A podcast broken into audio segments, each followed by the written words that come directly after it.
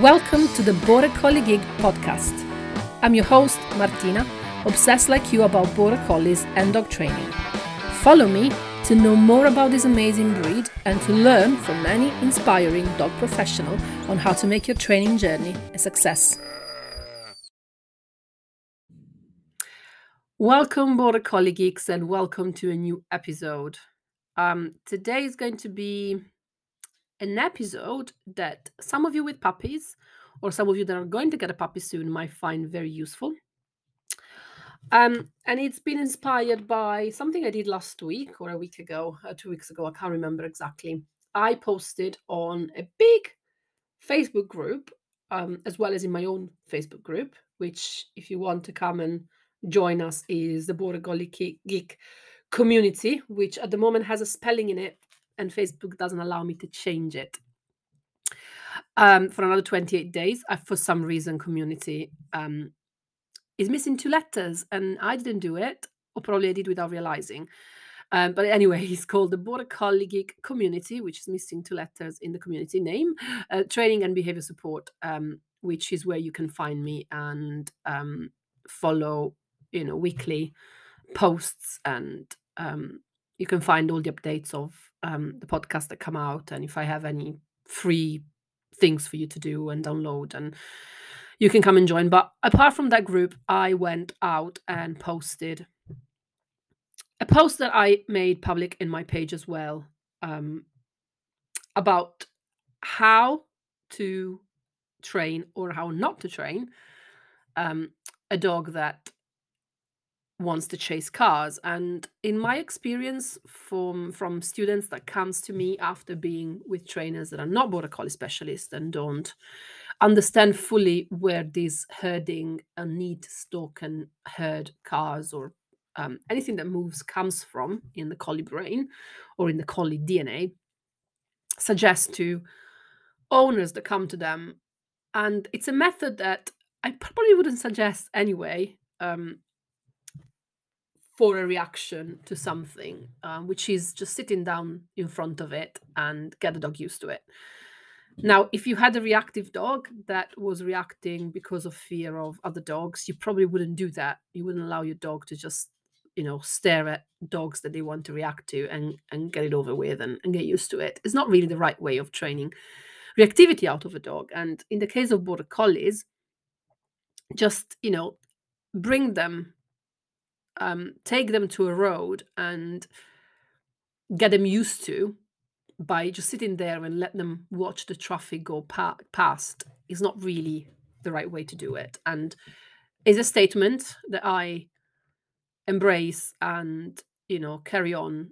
And i did it as a statement. And i had a lot of people that told me you know that great that's exactly what other trainers suggested me and it made it worse. And I had to retrain it and I train it differently, and now my dog is better. But there were also a few um, people saying, I disagree with this, and with my dog actually made a difference. And this is how I got them used to not reacting to traffic.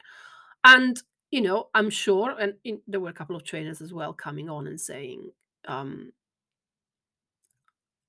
that saying that the method is wrong is is limiting because you know and i think that as always on online part of the my communication to this message has gone missing. You know i'm not saying your dog shouldn't be seeing cars or it shouldn't be exposed to cars eventually when ready. What i'm saying is that they're not the right method to get a puppy that starts react to cars and take them to watch these cars going past without doing anything because that's what these trainers suggest to just get them used to it. So allow them to stare allow them to you know sit next to a road and and get them used to. And at that point most puppies won't take food won't take toys. They're completely fixating on the movement and their brain is triggered to want to control that movement. So what is going to create is that their need to chase those cars is going to increase. The need to stop those cars is going to increase. The need to stare at cars is going to increase. So it's going to, and, and I'll tell you why, because I think that, you know, in a, in a podcast episode, I can explain that a bit better than you know on a, on a on a post that was supposed to you know um just you know just express a statement and you know uh, but i did it because i wanted to actually chat about these things so i did i did eventually on the posts. Um if you have so your border collie is already been bred for generation and their dna is set to control movement. So stop something that is running away and control it with their body language and with their eyes so that's what their DNA is for control movement and have this high tendency to stalk because it's been bred in them. their predatory sequence has been, you know, sort of modify and enhance in the stalking, creeping behaviors, which are a lot, it, it's an important part of the way they work sheep.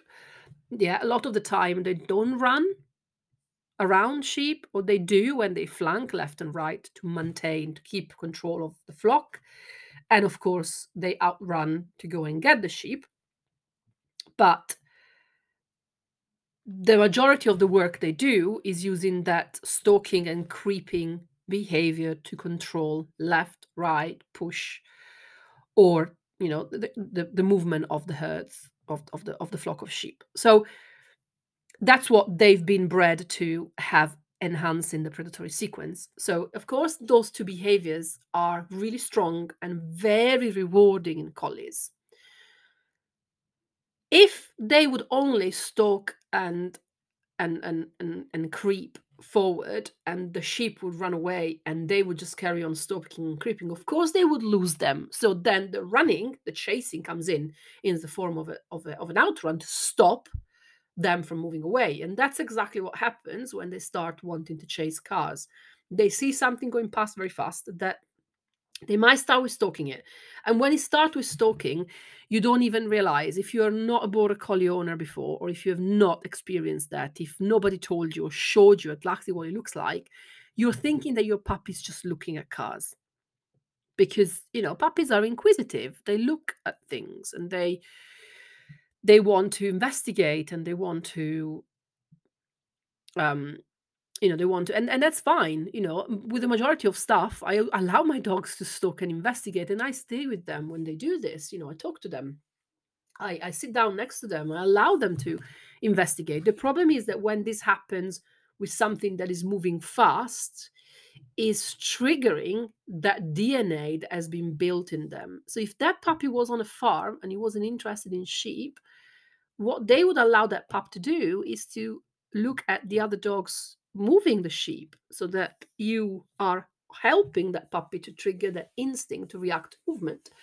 Um, sometimes they use pens so the sheep are put in the pen and there is an adult dog either outside or inside the pen that keep the sheep moving and the puppy's outside the pen so the puppy can start orbiting around the sheep and you know reacting to the movement of the sheep and that's the way you trigger the instinct is allowing that puppy to look at movement, hoping that they will start eventually to show interest and they will start taking that that very iconic pose where the head goes down and they have that proper stalking behavior, which is that you know it's in the ISDS um, logo. It's you know that stalking behavior. Once that puppy starts showing that they want to move around the sheep and they have that stalking behavior. They start eyeing the sheep and then they start, you know, introducing them to sheep and work when when the age is right. And we're not talking about this now because there's going to be an episode on all this um, with someone that does it for a living. Um, but yeah, so this is the way you introduce puppy to sheep, and you tell them, you know, you you you, you trigger the instinct to work. It's by allowing them to watch movement and to trigger that instinct that is in them and to initiate that need control movement with their eyes and their stalking behaviors and eventually with the running around to hold the sheep together. So take that which is how collies are bred everywhere around the world and trained everywhere around the world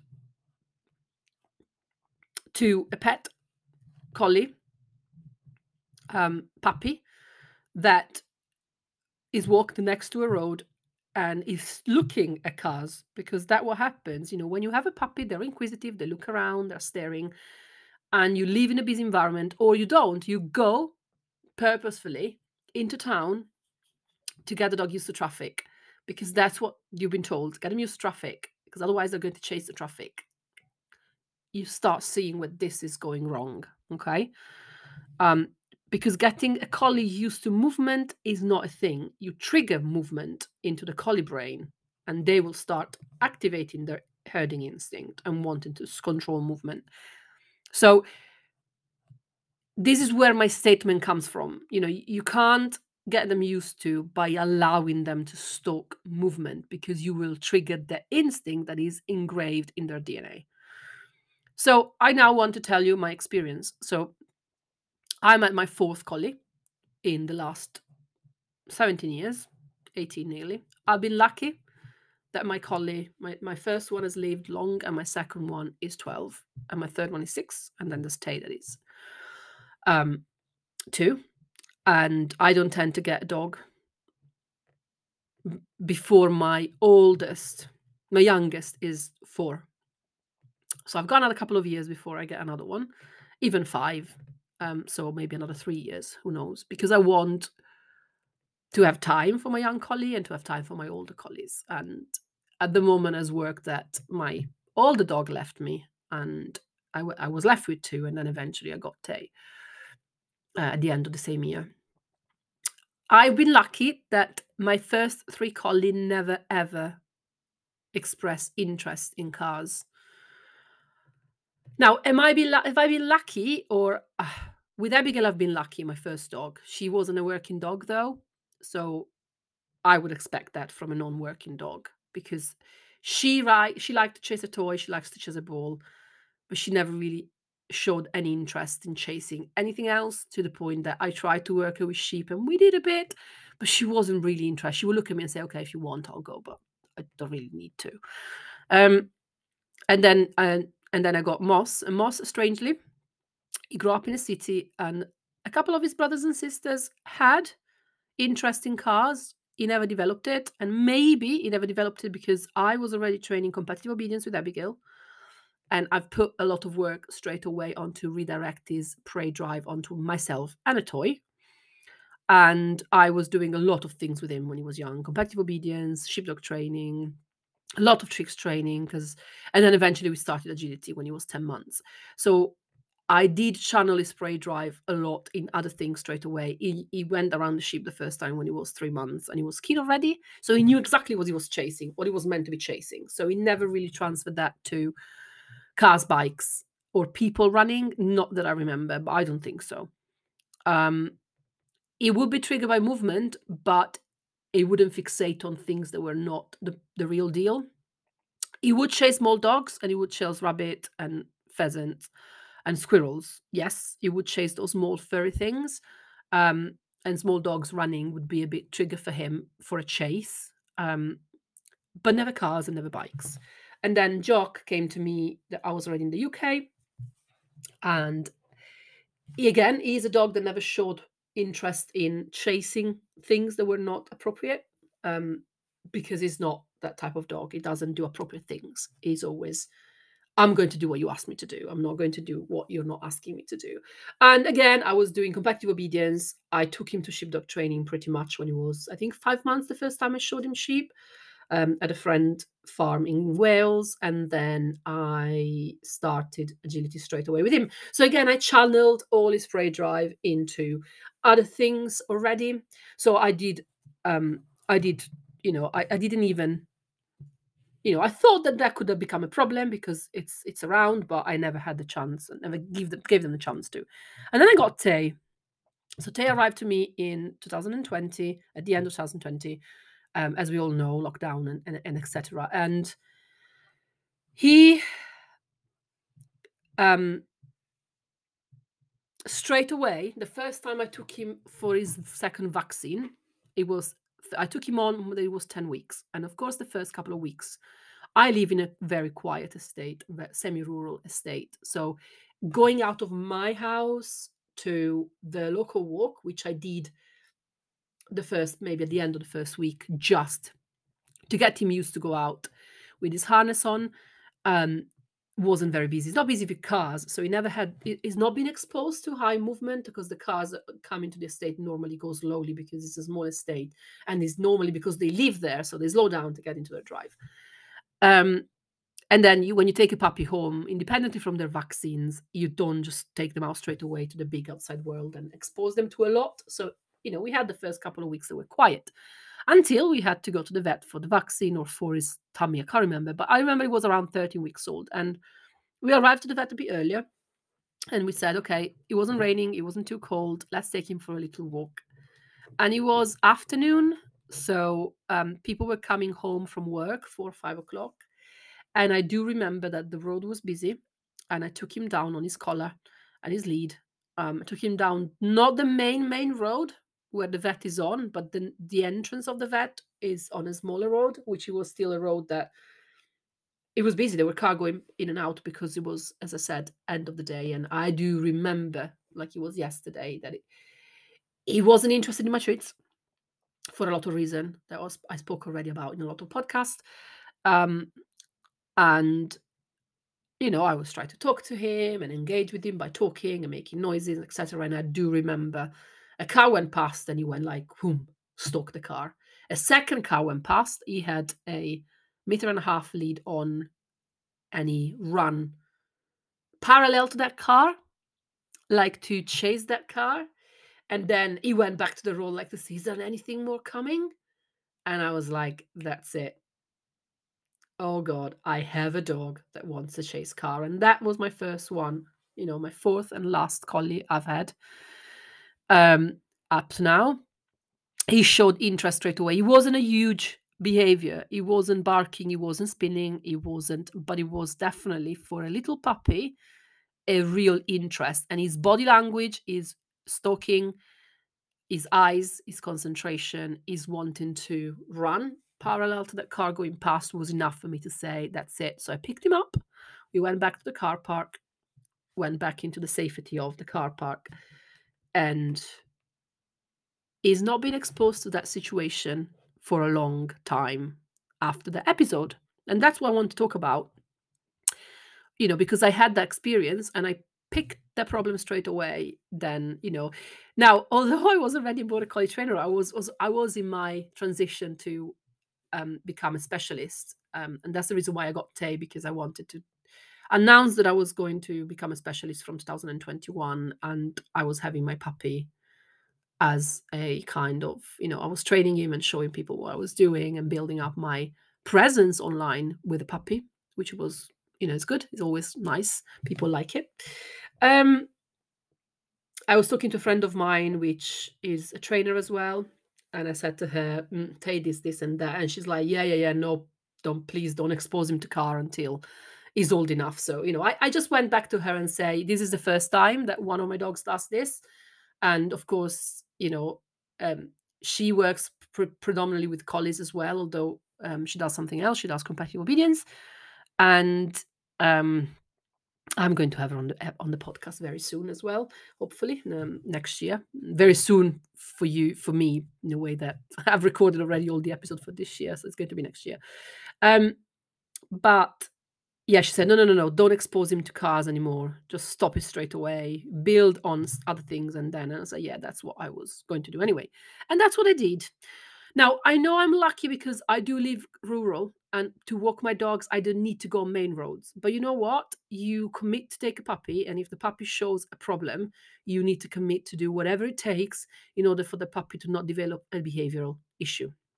It's not a behavioral issue chasing cars, it's a collie typical behavior which can be an issue for you and for the dog well-being living in a urban environment. So if you take a puppy on and you take a working line you go into your farm local farm or even not a local farm you go to a farm it doesn't matter how well bred they are they will and they could develop a problem of wanting to chase and herd traffic. And if your puppy shows any sign of wanting to do it the day they do show that's it. You have to take the puppy away from the road, work on other skills until your puppy is ready to be introduced back to watch cars. And but your skills are there. You're not just letting your puppy watch cars, you're working on disengagement, you're working on being able to process the presence of cars going past while working with you. You're working on chasing a toy while cars are going past. So you are redirecting, you're teaching the puppy gradually when they're ready that there are other things to do when cars are present. That's not your job. Your job is to pay attention to me and do what I'm asking you to do.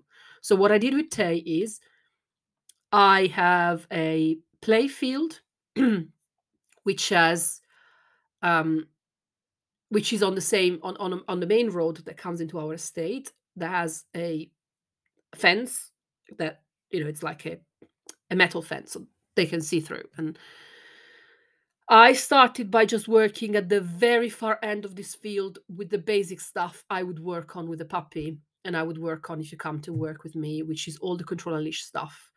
Pattern games, look at that game. I would introduce as many tricks as I want. I would definitely work on play. My puppy would be on a long line. So I have the end of it. There's no risk of them going anywhere. And I would work in a very small session to be able the puppy to pay attention to me for that small amount of time I'm asking him to pay attention without having to redirect onto cars that are very far away. And you know what? Tay had issues with the noise of cars as well. It was winter, and I remember that it was locked down. So we have a social club, yeah, and it was shut. It was shut. It wasn't open. So I was using the car park of the social club, which is just above that play field, with a big edge, so you can see the field and you can see the road, but it was winter and the car the tires on the road were making noises and i do remember driving there with my van getting tay out and doing a bit of training at in the car park and i remember him stopping in the training and listening to the cars going past. Because again that's another way that your puppy is telling you i'm aware that this movement is a car moving it's movement somewhere and i want to go and control um, so I worked really hard and really carefully to not allow him to repeat the wanting to chase cars ever again. I have a video of Tay, which I am going to share with you. I'm going to put it here in the show notes. Training him, that was a few months, a few weeks or months down that episode at the at the at the vets um, where I went to that play field. You can hear or see the cars, and we are working on disengagement from the cars and engagement with me. Um, and this is how you should work with a young dog that is showing interest in stalking and herding cars. Is not getting them used to it. He's working through a lot of other skills that will allow the pup to disengage from the movement, never if possible, repeat the behavior of stalking and wanting to run and chase and herd cars while you're working on all other skills. Now, I have also video of Tay, which I'm going to show to you because I've shown you before on my um, on my um, social media um, of Tay for the first time when he was six months, going coming with me down to our local DIY um, shop and going for a walk on a busier road. That was the first time I took him out of our situation where I knew there were more cars going past. It was during the day, busy with cars going past, and we were playing the look at that game, walking along this road. And he would get some interesting cars going past, and then he would redirect on me, not redirect, reorient on me, to get a treat. So it shows you a bit of the process I've done um, because I felt that he was ready to do that. So I knew that at that point he could do it. So it's so, so important that you don't let your dogs rehearse the behavior that you don't want them to. And yes, maybe for some of you will work that if you take them and get them used to it, it will go away. But I assure you that that's not the way to do it and that's the way the majority of time to actually reinforce that behavior and make it stronger um, so if you have a puppy that is showing the behavior i've just listed please, please, please get in touch with a specialist. I am here for you. If you have a specialist local that understands these things and helps you straight away to, you know, behavior is not going to go away. A month of repetition is enough to have engraved the behavior and taking four times the time and the effort to reshape that behavior into something else. The quicker you act, the quicker you manage, the quicker you train, the quicker you're going to, you know, get get that behavior gone and and allow your dog not to you know not not allow your dog to think that cars are their job to stop and control i hope this has been useful and um, i'll leave you the links so you can have a look at tay um, working through a couple of stages of unfortunately i don't have the whole process but i have those two videos that i did with him and um, you know you have to look at those videos really you know it, with a critical eye and see that it's not just a puppy walking is a puppy actively deciding to walk back to look back at me every time a car goes past in the second video. Um, and that's how you should train any collies to walk on the road not just the one that show problems with cars any collie even the one that doesn't show problems to avoid your puppy and your young dog to become a car traffic chaser until next episode. Bye.